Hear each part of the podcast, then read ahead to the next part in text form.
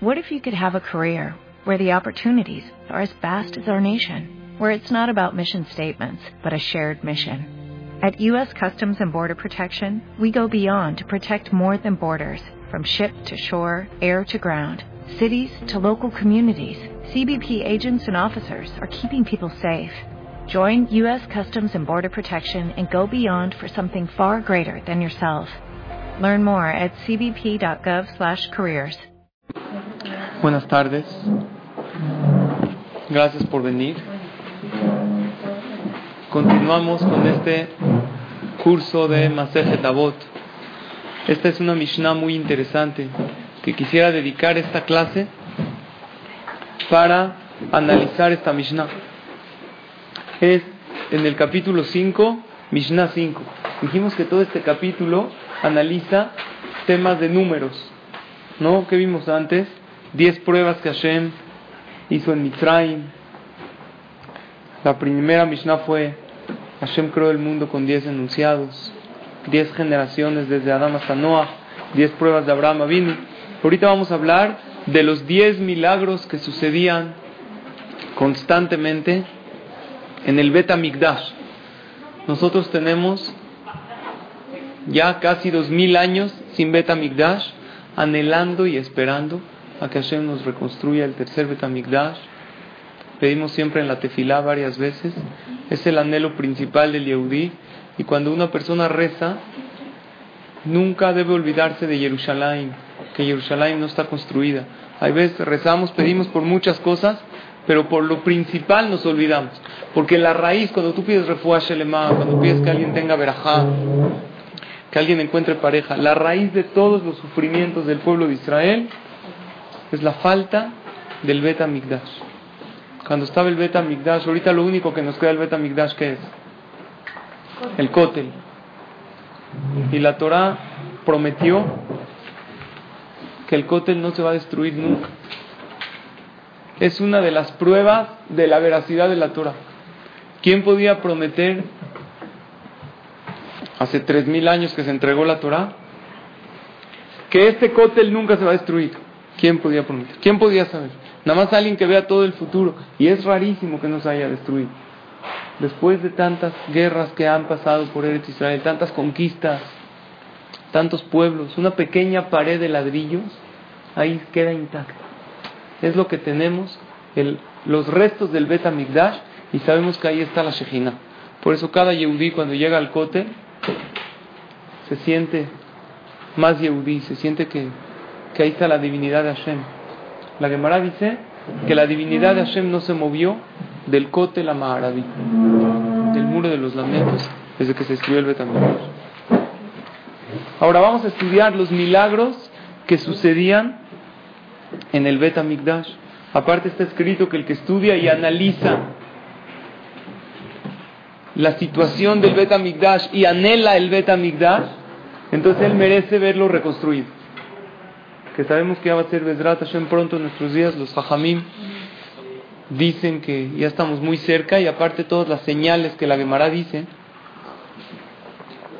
de la llegada del Mashiach y la reconstrucción del Betamigdash, todas indican, de por sí el mundo tiene 6.000 años, ya estamos en el 5.776, quiere decir que falta realmente muy poco, y más que el Ramban dice que tiene que ser como mínimo 200 años de Mashiach, o sea, en el 5800, plazo máximo. Y sabemos que va a venir antes todavía, entonces, según las probabilidades que Baruch Hashem tenemos vida por delante, vamos a estar vivos, estamos seguros que desde Hashem vamos a verlo con nuestros ojos. Y en ese momento, todos los problemas que hoy en día tenemos ya no van a ser importantes, porque va a haber refuá, va a haber verajá, va a haber atlajá, no va a haber yetzerará. Entonces es un momento muy especial. Dice así la Mishnah: Azaran y Simna Azula Botenu Bebeta Migdash. Diez milagros Hashem le hizo a nuestros padres en el Beta Migdash. Y la Mishnah dice los milagros, los vamos a decir en corto y vamos a analizar uno por uno. Milagro número uno, ¿cuál era? Lo y pila isha reach besar Ni un, nunca ninguna mujer abortó de oler la carne sagrada. Había un olor muy rico y la mujer no abortó. Ahorita vamos a explicar. El milagro número dos, ¿cuál era? Velo Isriach Besara Kodesh. Nunca se pudrió la carne sagrada del Betamigdash. Aunque no habían refrigeradores, nunca se pudrió. Era un milagro muy grande. Milagro número tres. Velo Niraz Bebub Bebeta. Nunca se vio una mosca en donde se degollaban los animales del Betamigdash. Milagro número 4, Velo irá Keri le Cohen Gadol Beyom Kippurim. Nunca le sucedió al Cohen una impureza en todos los años. ¿Cuántos años tuvimos entre el primer Betamigdash y el segundo? Casi mil años. En todos los mil años de la historia nunca pasó que el Cohen Gadol tuvo una impureza, una gota de impureza de su cuerpo en Yom Kippur. Milagro número 5, Veloki Nunca las lluvias apagaron. Estaba el beta, el Mizbeach, el altar donde acercaban los korbanot. Y llovía. A veces llovía. En Jerusalén llueve muy fuerte. Neva, hay veces. Nunca la lluvia apagó el fuego del altar. Milagro número 6. Velon de Ashan.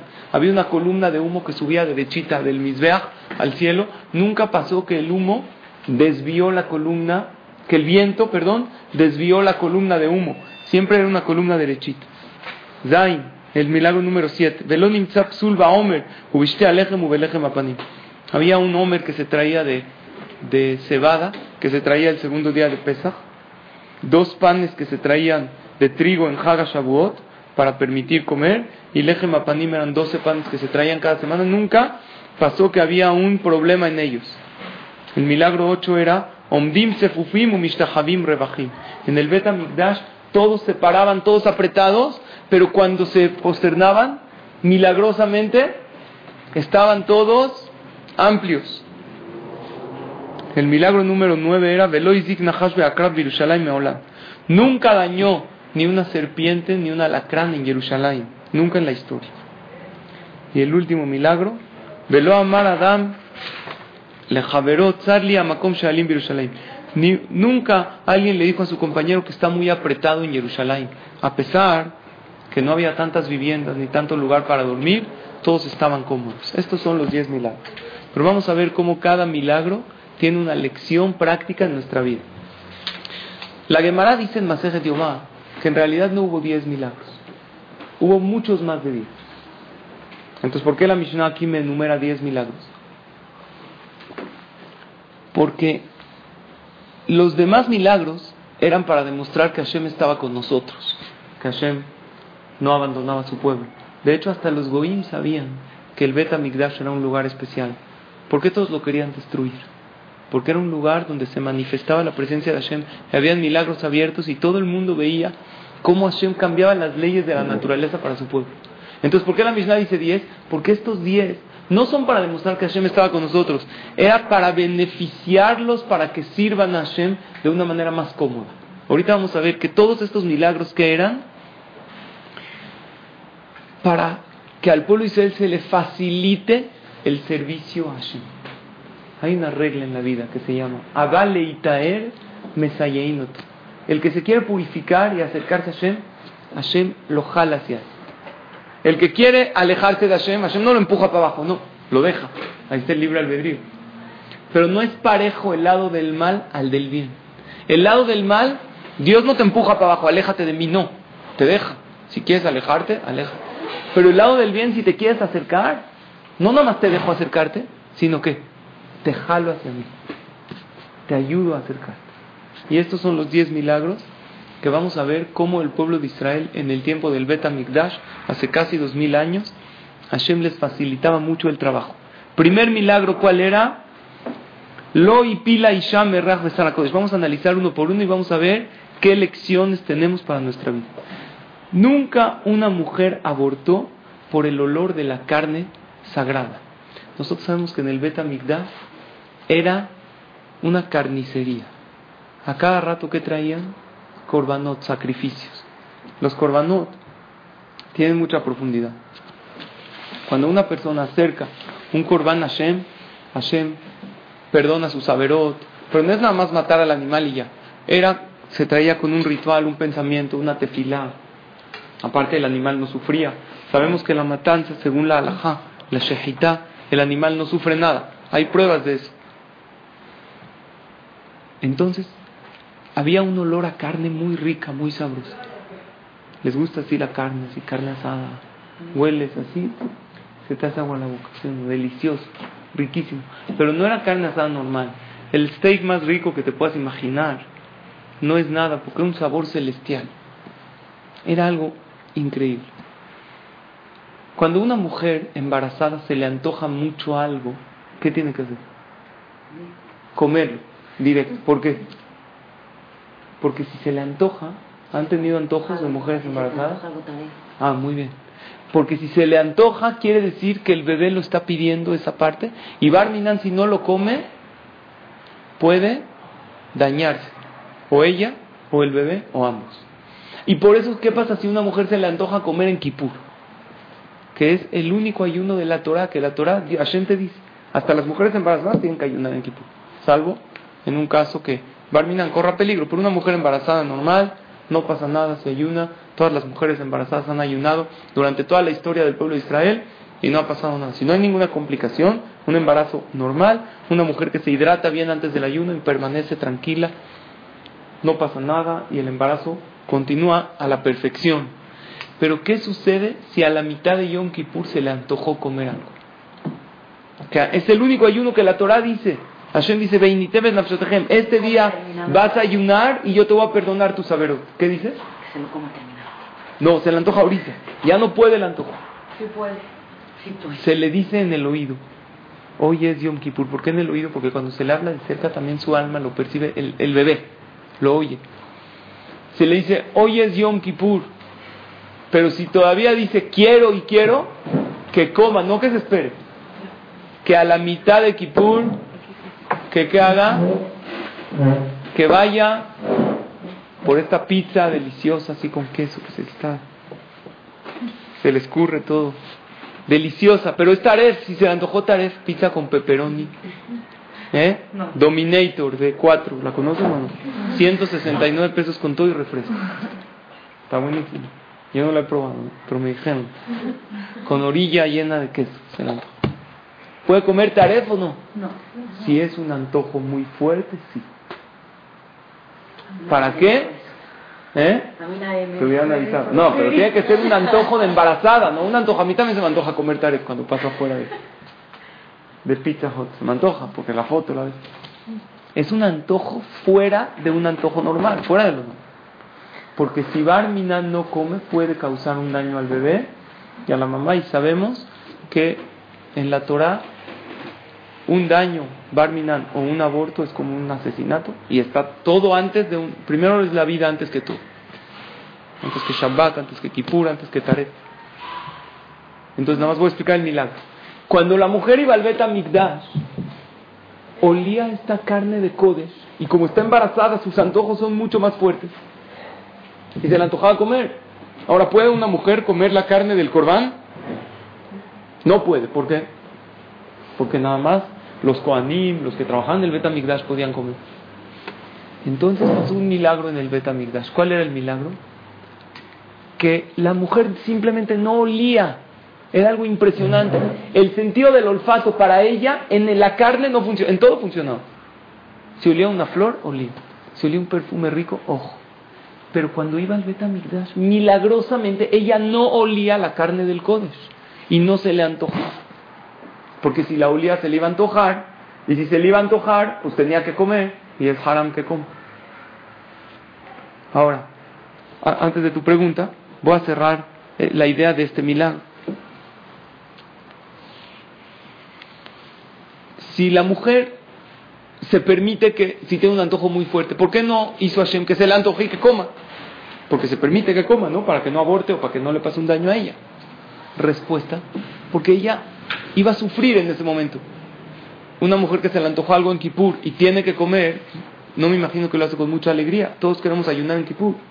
Es el ayuno que todos sentimos que nos apegamos a Hashem ese día. Hashem dice, sepárate, apártate de todo lo que es corporal, espiritualízate ese día y yo te perdono. La mujer no iba a comer con tranquilidad la carne del Betamigdash, por eso Hashem hizo que ella no huela. No huela, no, no percibía el olor. Pregunta un libro que se llama El Midrash Shemuel. ¿Por qué Hashem hizo que la mujer no perciba el olor?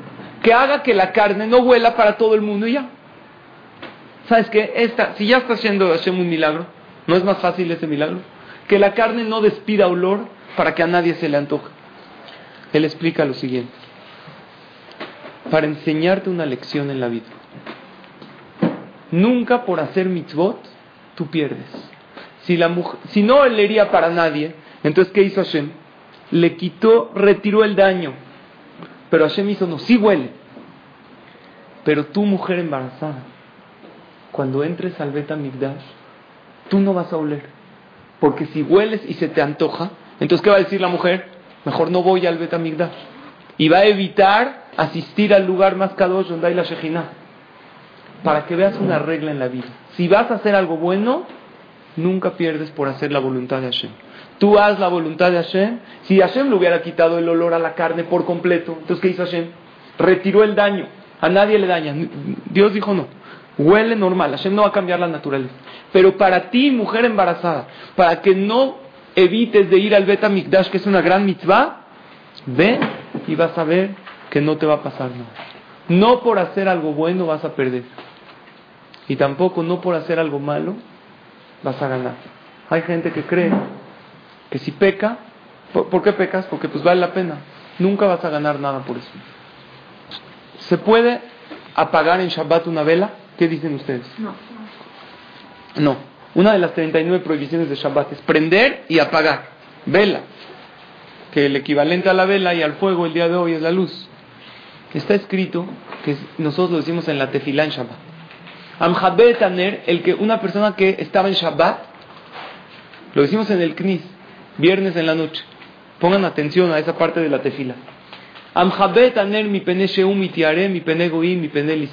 Si una persona estaba, tenía una vela prendida en Shabbat, y de repente ve que vienen rateros, estaba en el bosque, vamos a decir, o en un lugar expuesto, y lo van a agarrar y lo pueden dañar, o hasta lo pueden matar. Entonces él apaga la vela para que no lo encuentren.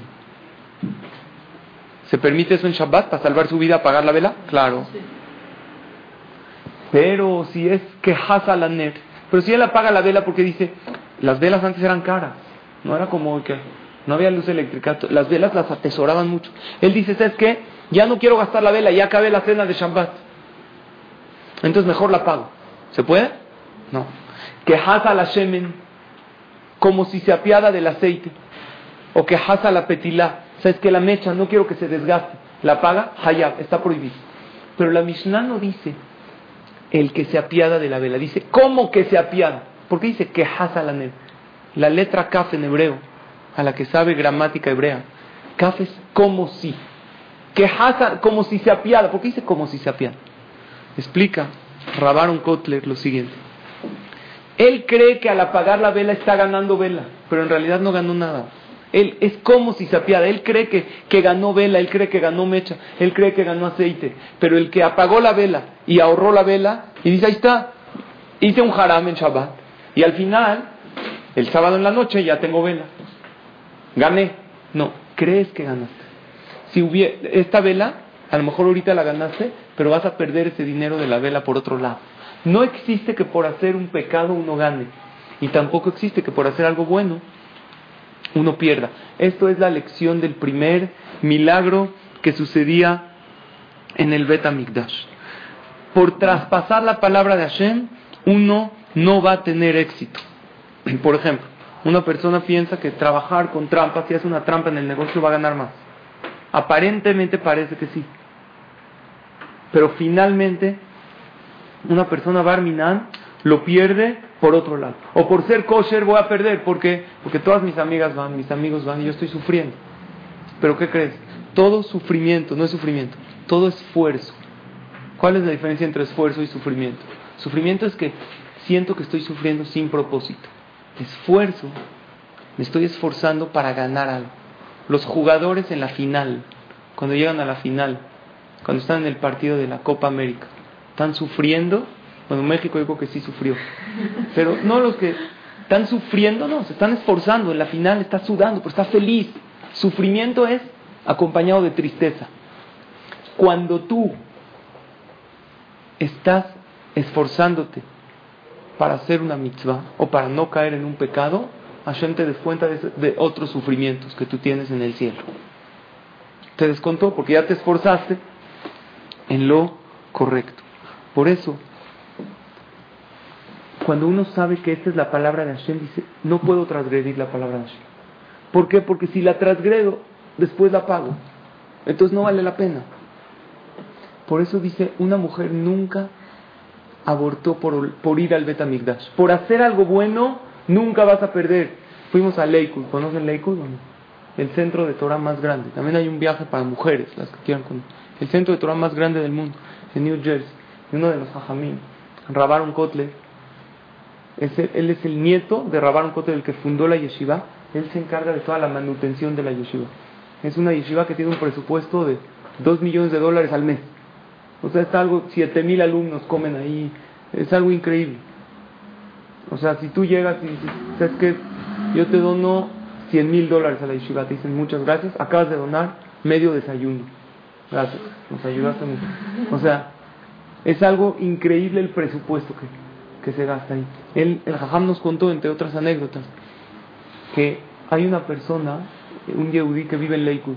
¿Cómo llegó a vivir a Lakewood? Él vivía en Nueva York, era un empresario, y él necesitaba ayuda económica y nadie le ayudaba, nadie le prestaba para estabilizar su negocio. Conoció a un goy, un proveedor de él, que después hizo su socio, y este goy empezó a ser muy bueno con él y le prestó una gran cantidad de dinero. Estamos hablando de cantidades muy grandes.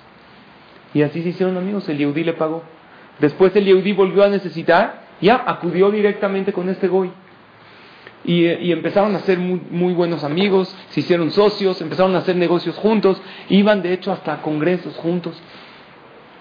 Y la verdad, él era un yudí religioso, pero por ir tanto con el Goy, la verdad, el tema de los negocios le hizo que su tema espiritual esté muy abandonado y empezó a dejar, un poquito se empezó a quitar la kipá, si ya no tenía tiempo ya no se ponía el tefilín.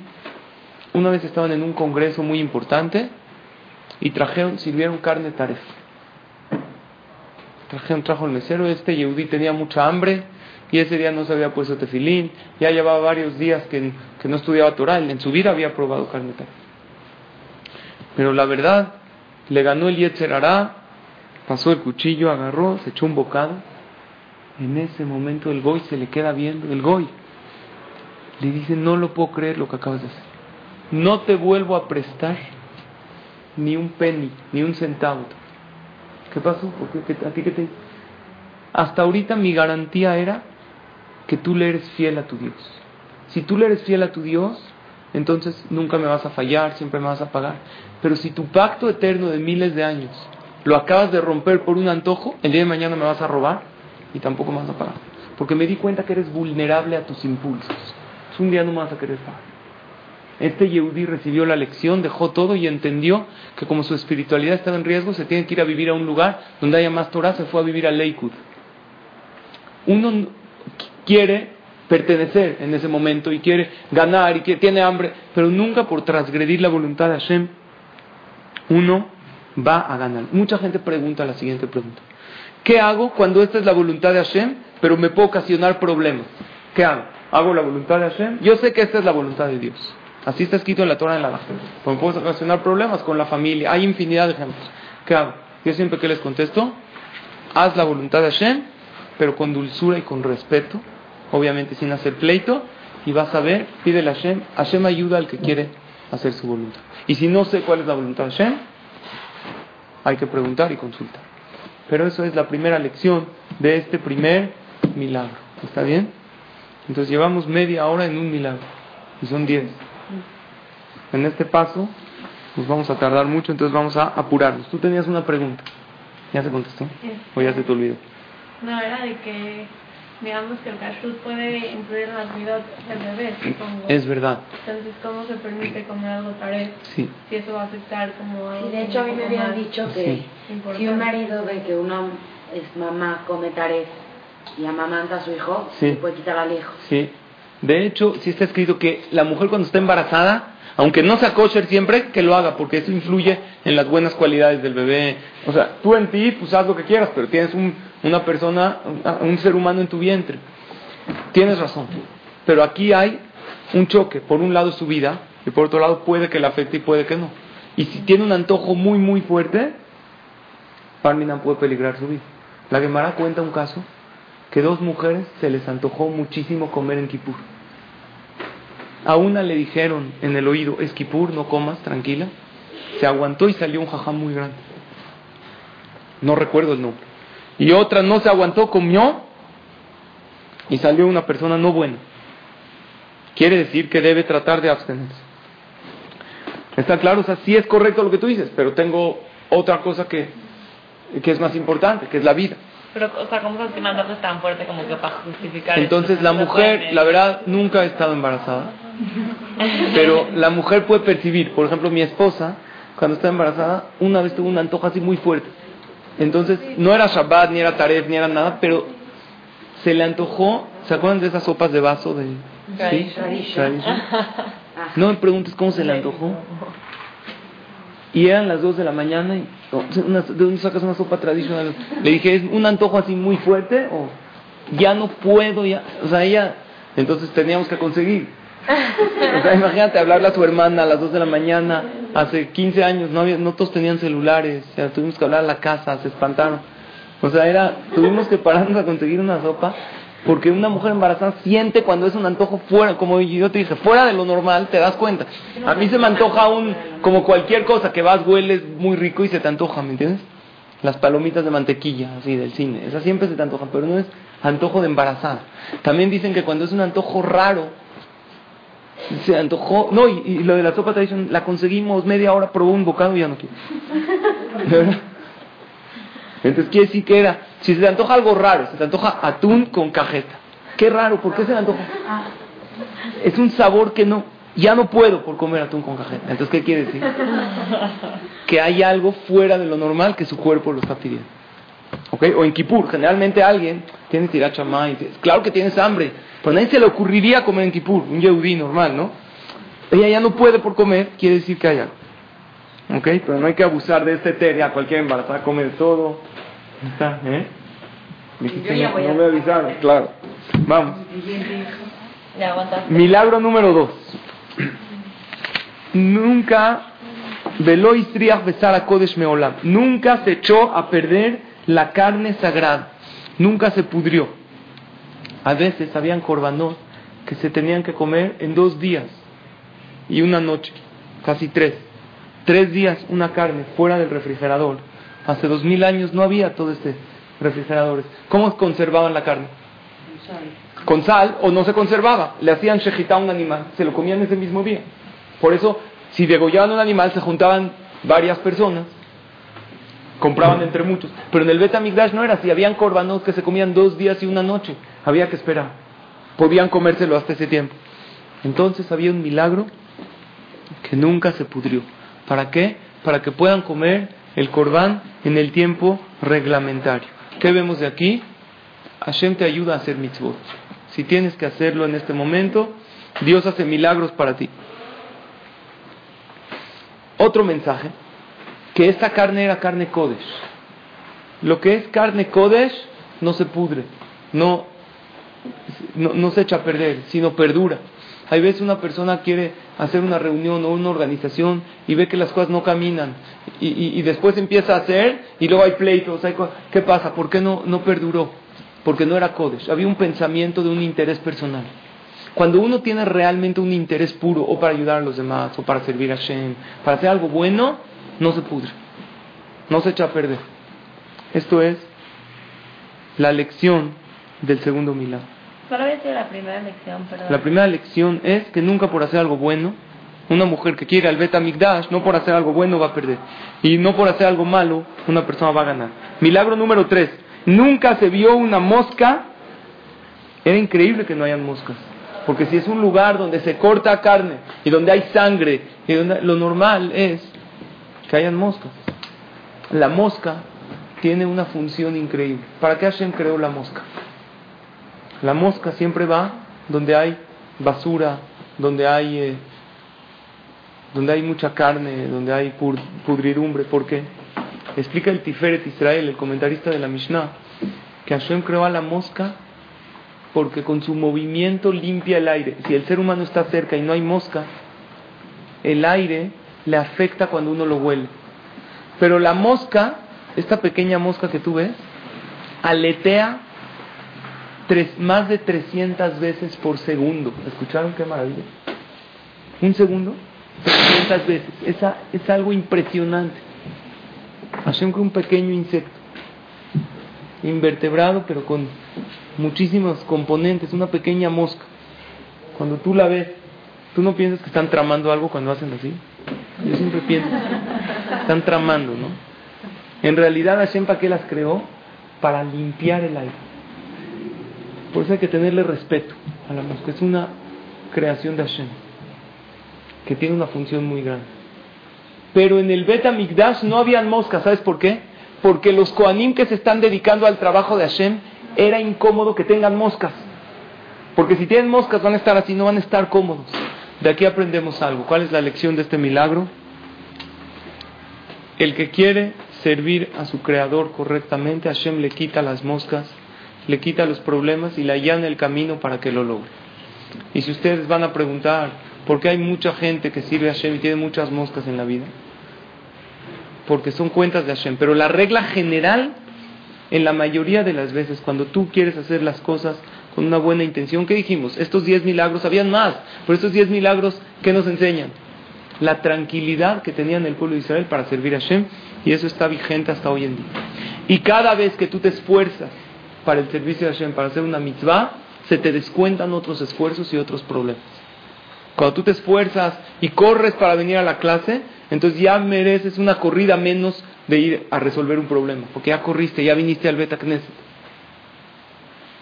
Y esto es algo muy grande, una lección que aprendemos, que Hashem le quita las moscas y le quita los obstáculos a la persona que se dedica a hacer su función correctamente.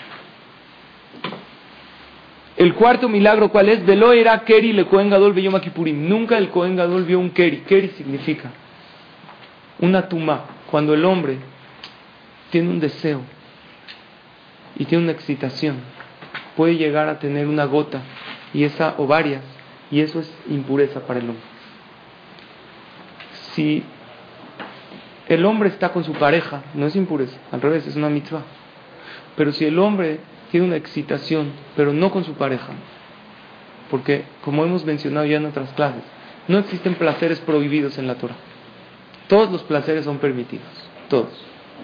Nada más la Torah te dice cómo canalizarlo. El placer de tener una pareja es permitido y es válido y es mitzvah, de hecho. Pero fuera el hombre, cuando desvía su pensamiento y su mirada y tiene una impureza en su cuerpo, es una prohibición muy grande. Si el Cohen Gadol en Yom Kippur le pasaba eso, al, al hombre, hay veces le sucede cuando está dormido. Si tuvo un mal pensamiento, o si se excitó, o si tuvo un deseo, puede suceder, es común que suceda, pero no por eso quiere decir que está bien. El hombre tiene que cuidar sus pensamientos, que al estar dormido o despierto incluso puede pasar, que tenga un deseo y una excitación y su cuerpo despida una impureza, gotas que impurifican. Al Cohen Gadol nunca le pasó en toda la historia del Betamigdash. En los mil años que sucedió, en Yom Kippur nunca sucedió que al Cohen le pasó. ¿Por qué? ¿Por qué Hashem hizo este milagro? Porque si sí le hubiera pasado, ¿qué tenían, qué tenían que hacer? Destituir a ese coengador y poner a un suplente que haga el trabajo de Yom Kippur. Si esto sucedía y de repente todos ven al suplente, ¿qué van a entender todos? Que el Cohen Gadol tuvo ese problema. Tuvo ese, entonces se va a avergonzar. Hashem hizo ese milagro que el Cohen nunca le pase eso para que no se avergüence. La pregunta es la siguiente. ¿Cuánto tiempo preparaban al Cohen antes de Kippur? ¿Quién sabe? En el Bet Mikdash era todo un ritual. Nosotros recordamos en Kippur, en el rezo de Musaf, es el rezo más largo de todo Kippur. Recordamos y leemos en la tefilá todo lo que el Cohen Gadol hacía. La Mishnah dice en Masejet Yomá, que es el tratado que habla de Kippur, que siete días antes de Kippur se lo llevaban lo sacaban de su casa y lo llevaban al Bet ¿Y qué hacía durante esos siete días? Estudiaba Torah. Iba a la Tevilá, pura Kedushá, pura santidad. Le enseñaban los animales que iba a degollar en Kippur. Ahora espérate, en Yom Kippur no dormía, estaba ayunando y desvelado toda la noche. ¿Por qué no dormía? Porque dormido es más factible que tenga una impureza. Entonces no dormía. Y estaba descalzo. Y si se estaba dormitando el Cohen así medio cabeceando, ¿qué hacían? Le ponían los pies del Cohen descalzo en el piso del Bet ¿De qué era el piso? De mármol. Frío. Se despertaba en el momento. Entonces, ¿cuál es el milagro que no vio? Pues lógico que no va a ver. Pregunta el Tosfot Yom Tov, comentarista de la Mishnah. No entiendo el milagro. ¿Cuál es el milagro? Nunca vio una impureza de su cuerpo, ni tuvo una excitación, ni un pensamiento desviado. Pues claro que no. ¿Por qué claro que no? Al revés, yo diría que sería milagro si le pasa. ¿Cómo puede ser? Dentro de Kippur, el día más sagrado, ¿tú crees que al Cohen le va a pasar eso? No dormía toda la noche. ¿Cuándo le va a pasar? ¿Qué le va a pasar? ¿Está clara la pregunta?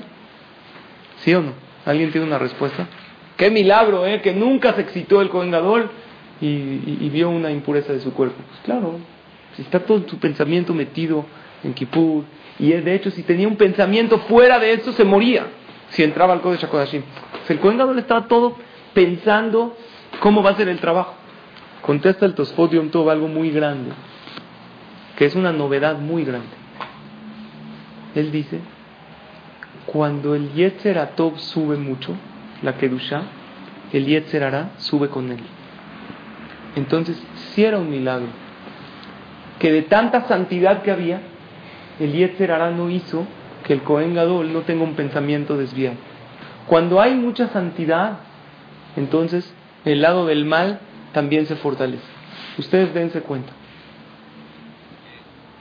¿En qué personas hay más pleitos? ¿Entre parejas o entre amigos? Tristemente entre parejas, marido y mujer. Se pelean más que amigos. ¿Por? Porque son hombre y mujer, no es cierto. Hombre y mujer que no son esposos se pelean menos. ¿Por qué sucede que se pelean más? Porque como hay más que Dusha en esa casa, el Yetzerara se mete más. Hombre y mujer juntos en un hogar es la santidad más grande que hay. el Yetzerara se mete mucho. Hay un Yetzer hará especial para que veas más y resaltes los defectos de tu pareja más que en otra persona. Y hay un Yetzer hará más para que te enojes y explotes con tu pareja más que con otra persona. ¿Por? Porque como hay más santidad, si es que logro tener un buen Shalom Bay, entonces el Yetzer hará trabaja más que, que enemistarme con otra persona. Claro que si me peleo con alguien también es falta de santidad y de Shalom en el pueblo de Israel. Pero es más en la pareja misma. Es una regla en la vida. Siempre que hay santidad, hay más probabilidad de Yetzerara. Ese era el milagro. El milagro es que una persona haya doblegado, que el Cohen Gadol, que, que fueron muchos, doblegaron a su Yetzerara durante mil años. Entonces, ¿cuál es, nuestra, ¿cuál es la lección de este milagro? Que cuando tú ves que estás subiendo en la vida, acuérdate que te van a poner obstáculos, pero no para tirarte, no. Obstáculos espirituales, para que luches contra ellos. Nosotros tenemos que ser guardianes y estar constantemente al tanto de no caer en pecados. Y cada quien sabe cuál es su pecado. Hay uno que tiene debilidad de comer taref, otro que tiene debilidad de hablar la shonara. Rabades, mi Rosh Shiva, él contó que él fue en Netania. Netania, ¿conocen en Israel? ¿Sí? Es un lugar de playa, que hay playa separada, todo para que vaya gente religiosos, hay playa de hombres, de mujeres. Entonces él estaba en un hotel y en la noche no podía dormir, se para a la mitad de la noche, no puede dormir, dos, tres de la mañana. Y de repente, así está en el lobby, ve al poli del hotel ahí sentado, afuera. Y empieza a platicar con él. ¿Y usted a qué se dedica? No, yo aquí estoy, soy el cuidador. Anía Shomer, yo cuido aquí todo el hotel, que nadie. Entonces le empezó a contar que él ya se pensionó, ya llegó una edad que puede recibir pensión porque ya trabajó muchos años. Y la pensión en Israel es muy buena. Recibes mensualmente sin trabajar. Pero él no se quiere quedar sin trabajar para no estar sin hacer nada, para no estar de flojo. Entonces decidió ponerse manos a la obra y chambear. Rabades dijo, vean qué lección. Cuando tú a un velador, ¿qué es lo que piensa? Ese es el símbolo de la flojera, ¿no? ¿Qué hace un velador? No hace nada. Está sentado con su este, dormido, su cachucho acá. Le tocas 20 veces el claxon, ni siquiera te abre, está viendo la tele. Tú lo ves como un símbolo de qué? De la persona bueno para nada. Y sin embargo, él dijo, yo estoy haciendo todo. Él se sentía orgulloso del mismo. Dijo Rabades, que, ¿cuál es la lección de acá? Que el que se siente que ser guardián eh, lo es todo en la vida, entonces es todo. ¿Cuál es tu función en la vida? Una, ser guardián. Tienes que estar todo el tiempo a la vanguardia. Porque en situaciones cuando tú no te imaginas, te cae el Yetzer Tú entras a tu casa y dices, ya, todo bien, voy a pasar una buena noche con mi pareja. De repente se enoja, de repente te dicen un comentario, de repente alguien te habla un lashonará de un tema que quería saber y tienes que estar de guardián. Oye, por ser guardián no es nada, es todo en la vida. El Yetzer agarra a la persona en momentos que menos lo imagina y cuando más hay santidad, hay más probabilidad de Yetzer Por eso uno, ¿qué tiene que hacer? Esto mi Rosh Shiva, mi Jajam lo decían mucho. Reconocer qué quiere Hashem de ti en este momento. Porque uno se va. ¿Qué quiere Dios de mí en este momento? Ahorita, ¿qué quiere? Que escuche la clase, que asimile los conceptos con asombro, que hagan un impacto en mí. Eso quiere Hashem ahorita. Luego voy a pensar, saliendo, ¿qué quiere? Que pida el coche con dulzura. A lo mejor que mande un mensaje a mi pareja, a mi esposo, a mis hijos, ¿cómo te fue en este trabajo? Y cuando uno va viendo su función de Hashem, cada momento se le hace mucho más fácil que ver a lo largo en la vida. Mucha gente dice, ¿qué querrá Dios de mí? Y si no cumplo con mi función, tú olvídate. Tú ve qué quiere Hashem de ti ahorita. Tú eres un guardián. Ahorita estoy a la vanguardia de ver lo que Hashem quiere. ¿Cuál era el quinto milagro? Nunca la lluvia apagó el fuego del altar. En el Bet Mikdash había un altar donde hacían sacrificios. Pregunta Rabhaim Mibologi, ¿por qué Dios hizo el milagro que llueva y no se apague? ¿Por qué no hizo Dios que no llueva ya? ¿Qué milagro es más fácil? Relativamente, para Hashem todo es fácil. Pero ¿por qué Dios hizo es que, que llueva y no se apague el fuego? Mejor que qué? Que no llueva y punto. que en el altar no llueva, que esté lloviendo en todas partes y en el altar no llueve. ¿No sería mejor? Porque me hizo que llueva ahí. Explica Rabhaim que tiene una enseñanza para enseñarte lo siguiente. Ningún problema tiene que apagar tus ganas de seguir adelante en la vida. El fuego tiene que estar prendido. Hay problemas, hay contratiempos, todos tenemos problemas, hay veces son de salud, hay veces económicos, hay veces de shalom bay, hay veces emocionales, hay veces con los hijos. Y uno puede hacer todo menos una cosa, apagarse y dejar de tener ganas de seguir luchando en la vida. Esta es la lección de este milagro. ¿Cómo acaba la Torah? ¿Cuál es el último pasuk de la Torah? ¿Quién va al Knis en Simchat Torah? ¿Quién va? Tú. A ver, ¿cuál es el último paso? No, es que estaba ocupada juntando chocolates, no escuché. Y en la rifa. El último pasuk de la Torah es Asher Asa Moshe Leene Kol Israel. La grandeza que hizo Moshe delante de todo el pueblo de Israel. Ahí acaba Dios su libro celestial para los seres humanos. ¿Qué grandeza hizo Moshe? ¿Qué dirían ustedes? ¿Cuál es la grandeza? Que partió el mar, que nos sacó de Mitzrayim. Dice Rashino. ¿Sabes cuál es la grandeza? Que rompió las tablas de la ley. Esa es la grandeza. Que Moshe llegó y rompió las lujot. Esa es la grandeza. De, de, algo tan triste acaba la Torah. ¿Por qué la Torah acaba con algo tan triste que se rompió? Perdón, ¿por qué se rompieron las tablas? ¿Alguien sabe por qué? Porque pecaron, en el peor pecado. Eso es algo bonito para sellar el libro de la Torah. ¿Por qué acabar con eso? Dicen los hajamim. ¿Tienes una respuesta? Ah, perdón. ¿Por qué? Había una vez un jajam, llegó a una escuela, una escuela judía. llegó a la clase. A ver, niños, ¿quién rompió las tablas de la ley? Se paran, no, jajam, nosotros no fuimos, usted, no, tú fuiste, se empiezan a pelear. Jajam no lo podía creer. Algo tan básico los niños no saben. No les enseñaron Tanaj. Va con el maestro de Tanaj. Una escuela, enseñan Tanaj, no religioso por judía, no es alguna... A ver, no entiendo, entré a la clase. Les pregunto quién rompió las tablas y se empiezan a pelear. No, tú fuiste, yo no fui, y me empiezan a decir que no fueron, que... El maestro le dice, Rabino, créame, si ellos dijeron que no fueron, de verdad no fueron, no son niños que mienten. O el jajam no lo podía creer. El maestro tampoco sabe, no. Pero ¿cómo? ¿Qué está pasando acá? Va con el director de la escuela, le dice, a ver, ¿me puedo sentar un segundo con él? Fui a la clase, les pregunté quién rompió las tablas, me dijeron que ellos no fueron. Voy con el maestro, ¿qué me dice? No, de verdad no fueron. ¿Cómo puede ser? ¿Qué, ¿Qué, pasa aquí en esta escuela? Llega el director y dice, a ver, Rabino, ¿cuánto cuestan esas tablas de la ley? Ya, le doy un cheque.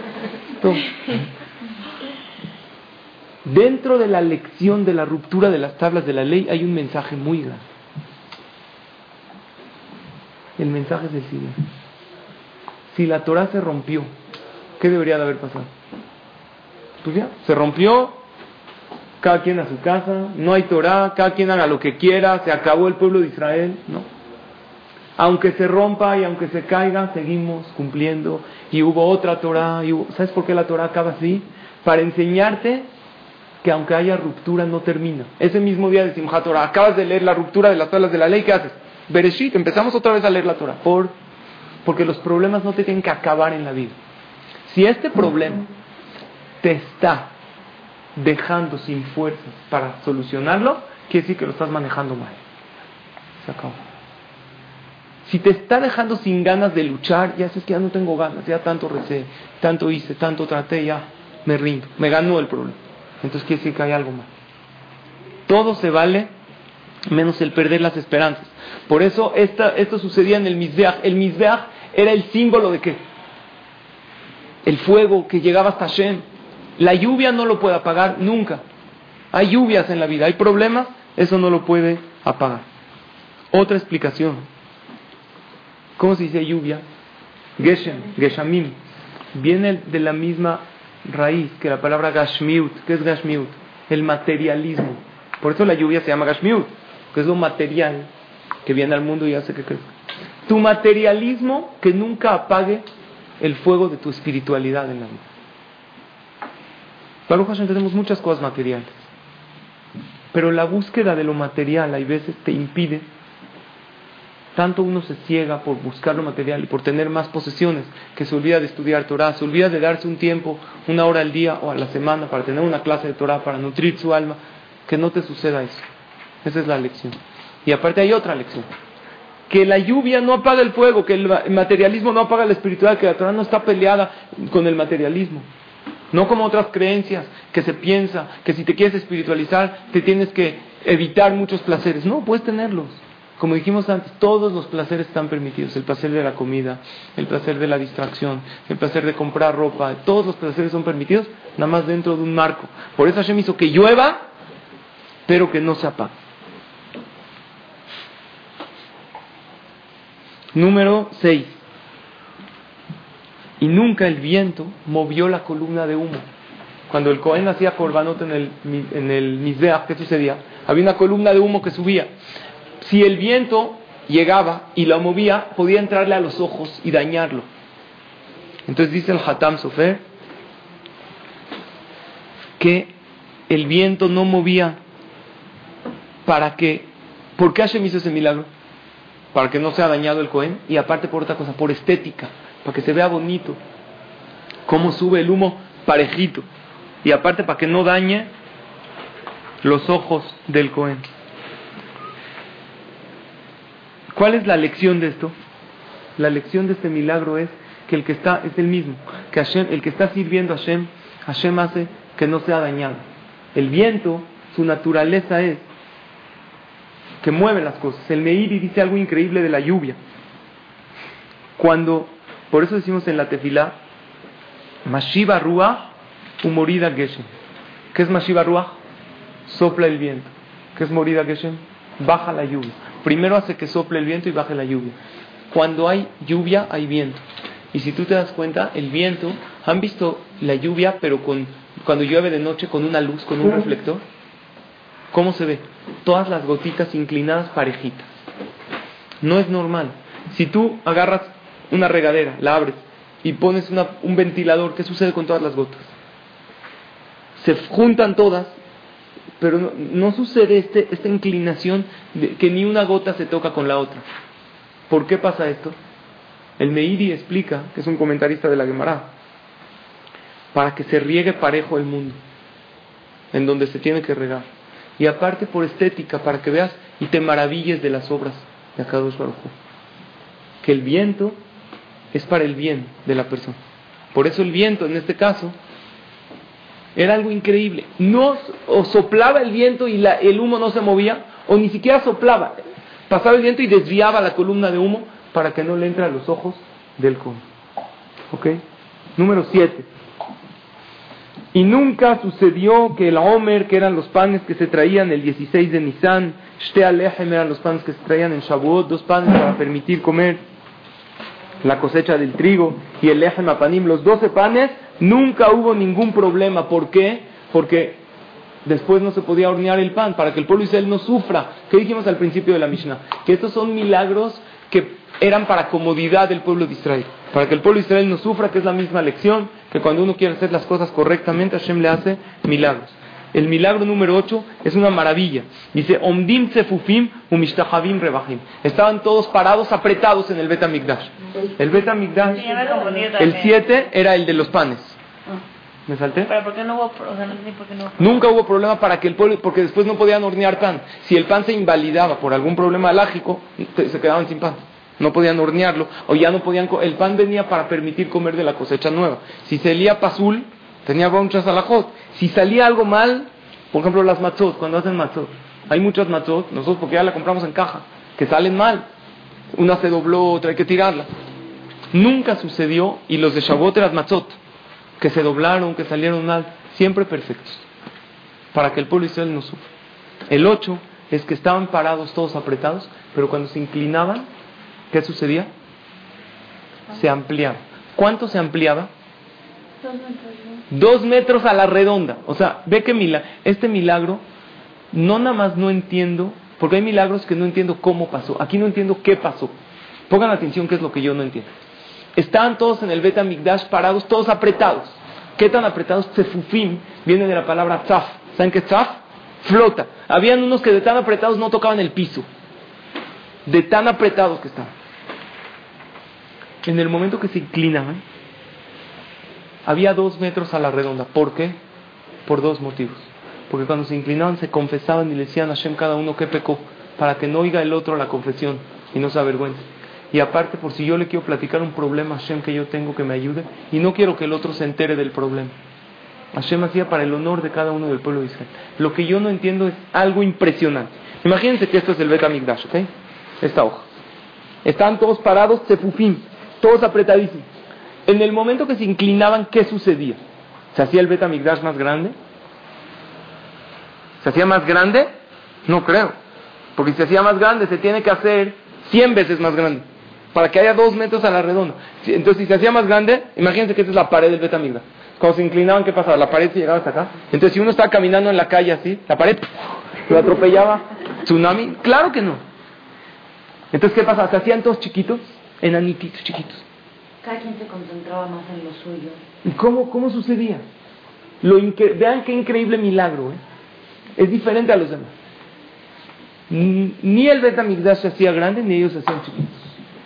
Simplemente dejaban de ocupar espacio sus cuerpos y cada quien tenía cuatro metros a la redonda. ¿Cómo? No sé. Es un milagro más impresionante que todos los de antes.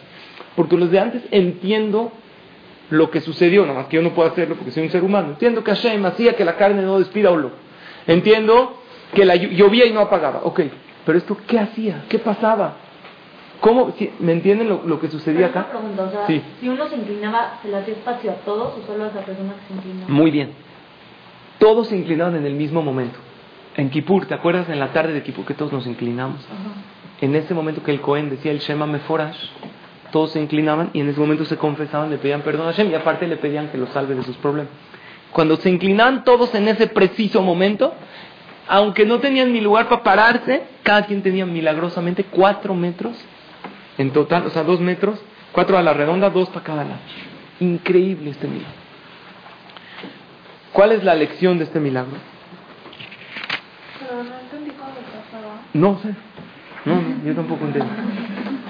Ni ellos se hacían grandes, ni se hacía el bet, ni ellos chiquitos, ni el beta migdash grande, y sí sucedió.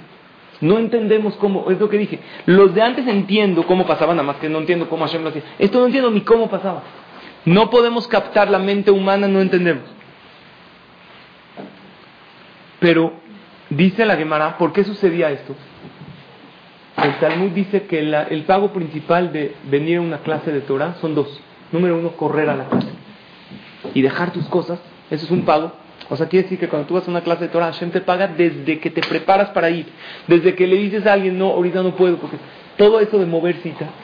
Y número dos, el hecho de juntarse y estar apretados en la clase, Hashem te paga por eso. En caso que esté muy lleno. Entonces en el Beta Migdash Hashem hizo ese milagro. Yo, ¿qué siempre entendí? ¿Que cuál es el milagro?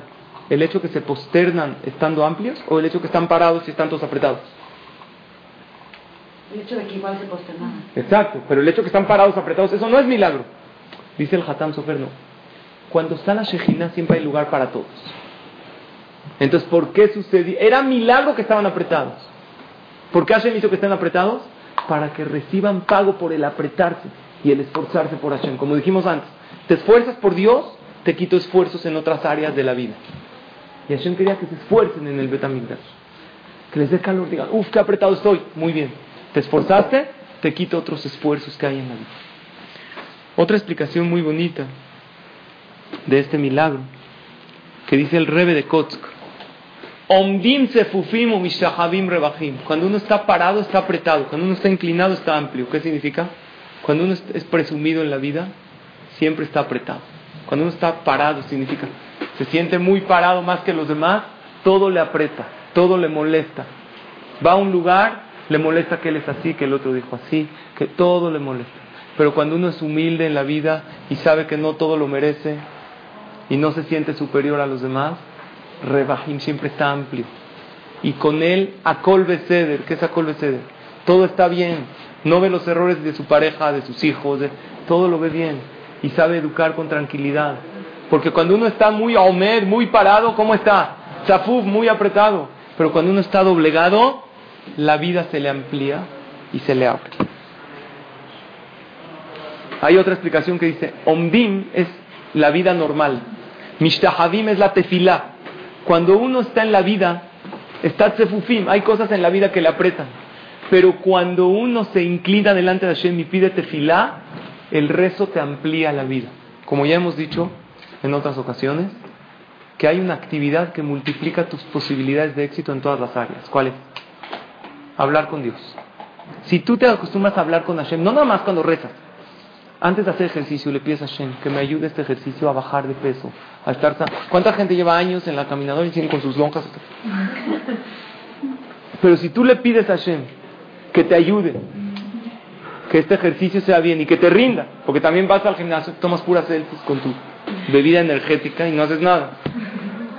Pídele a Hashem que esta clase que venga me ayude a interiorizar los conceptos, a vivir mejor. El hablar con Hashem en cada come, que me ayuda a llenarme con poquito y que me sienta bien y que no me caiga mal. Todo el tiempo hablas con Dios, multiplicas tus posibilidades de éxito en todas tus áreas de la vida. Esto es milagro número 8. 9 y 10 muy rápido porque acabamos la clase. Nunca picó ni dañó un alacrán ni una víbora en Jerusalén. Quiere decir, hay una explicación que dice que sí picó, pero no dañaba. Le picaba, habían muchos alacranes y serpientes pero no daña. Milagrosamente Hashem hizo que no dañe, para que la gente que vive en Jerusalén no sea afectada. Y número 10, que nunca estaban apretados. Los que vivían en Jerusalén no estaban apretados ni de Parnasá, porque Hashem no quería que alguien se salga de Jerusalén. ¿Vives en Jerusalén? No te preocupes, te ayudo. Esto también aplica a uno que no diga, no estudio Torah porque me quita Parnasá. Yo te ayudo a que tengas Parnasá con amplitud. Y también a los Oler Regalim, a los que subían al Bet Migdash, nunca sucedió que uno le diga, la Mishnah dice, nunca uno le dijo al otro estoy muy apretado. ¿Qué aprenden aquí los jamín? Que estaban apretados, pero no le decían. Como estaban muy contentos, no decían que estaban apretados. El que se alegra y se llena de cosas espirituales, todos nos tenemos que llenar en la vida. Hay veces tú ves un vestido muy bonito, oye, ¿quieres este vestido? Lo ves, no me llena, ¿no? ¿Te gustan estos zapatos? No, no me llenan, no te los vas a comer. ¿Cuál es la respuesta? Que todo tú te tienes que llenar de algo en la vida. El que se llena de espiritualidad no se queja de otras cosas. Este es el milagro número 10, Besdrat Hashem, la clase que entra, miércoles que entra, vamos a seguir con la otra Mishnah muy bonita, también de 10 cosas que Hashem creó antes de que acabe la creación del mundo. Pero por lo pronto tenemos estos 10 milagros, que cada uno tiene una elección especial y la principal es que Hashem ayuda y allá en el camino al que quiere servirlo a él. Gracias a todos por su atención, por su asistencia, que seamos bendecidas con todas las verajos de la Torah. Amén. Dale más potencia a tu primavera con The Home Depot. Obtén una potencia similar a la de la gasolina para podar, recortar y soplar con el sistema OnePlus de 18 voltios de Ryobi desde solo 89 dólares. Potencia para podar un tercio de un acre con una carga. Potencia para recortar el césped que dura hasta dos horas. Y fuerza de soplado de 110 millas por hora. Todo con una batería intercambiable. Llévate el sistema inalámbrico OnePlus de 18 voltios de Ryobi. Solo en The Home Depot. Haces más. Logras más.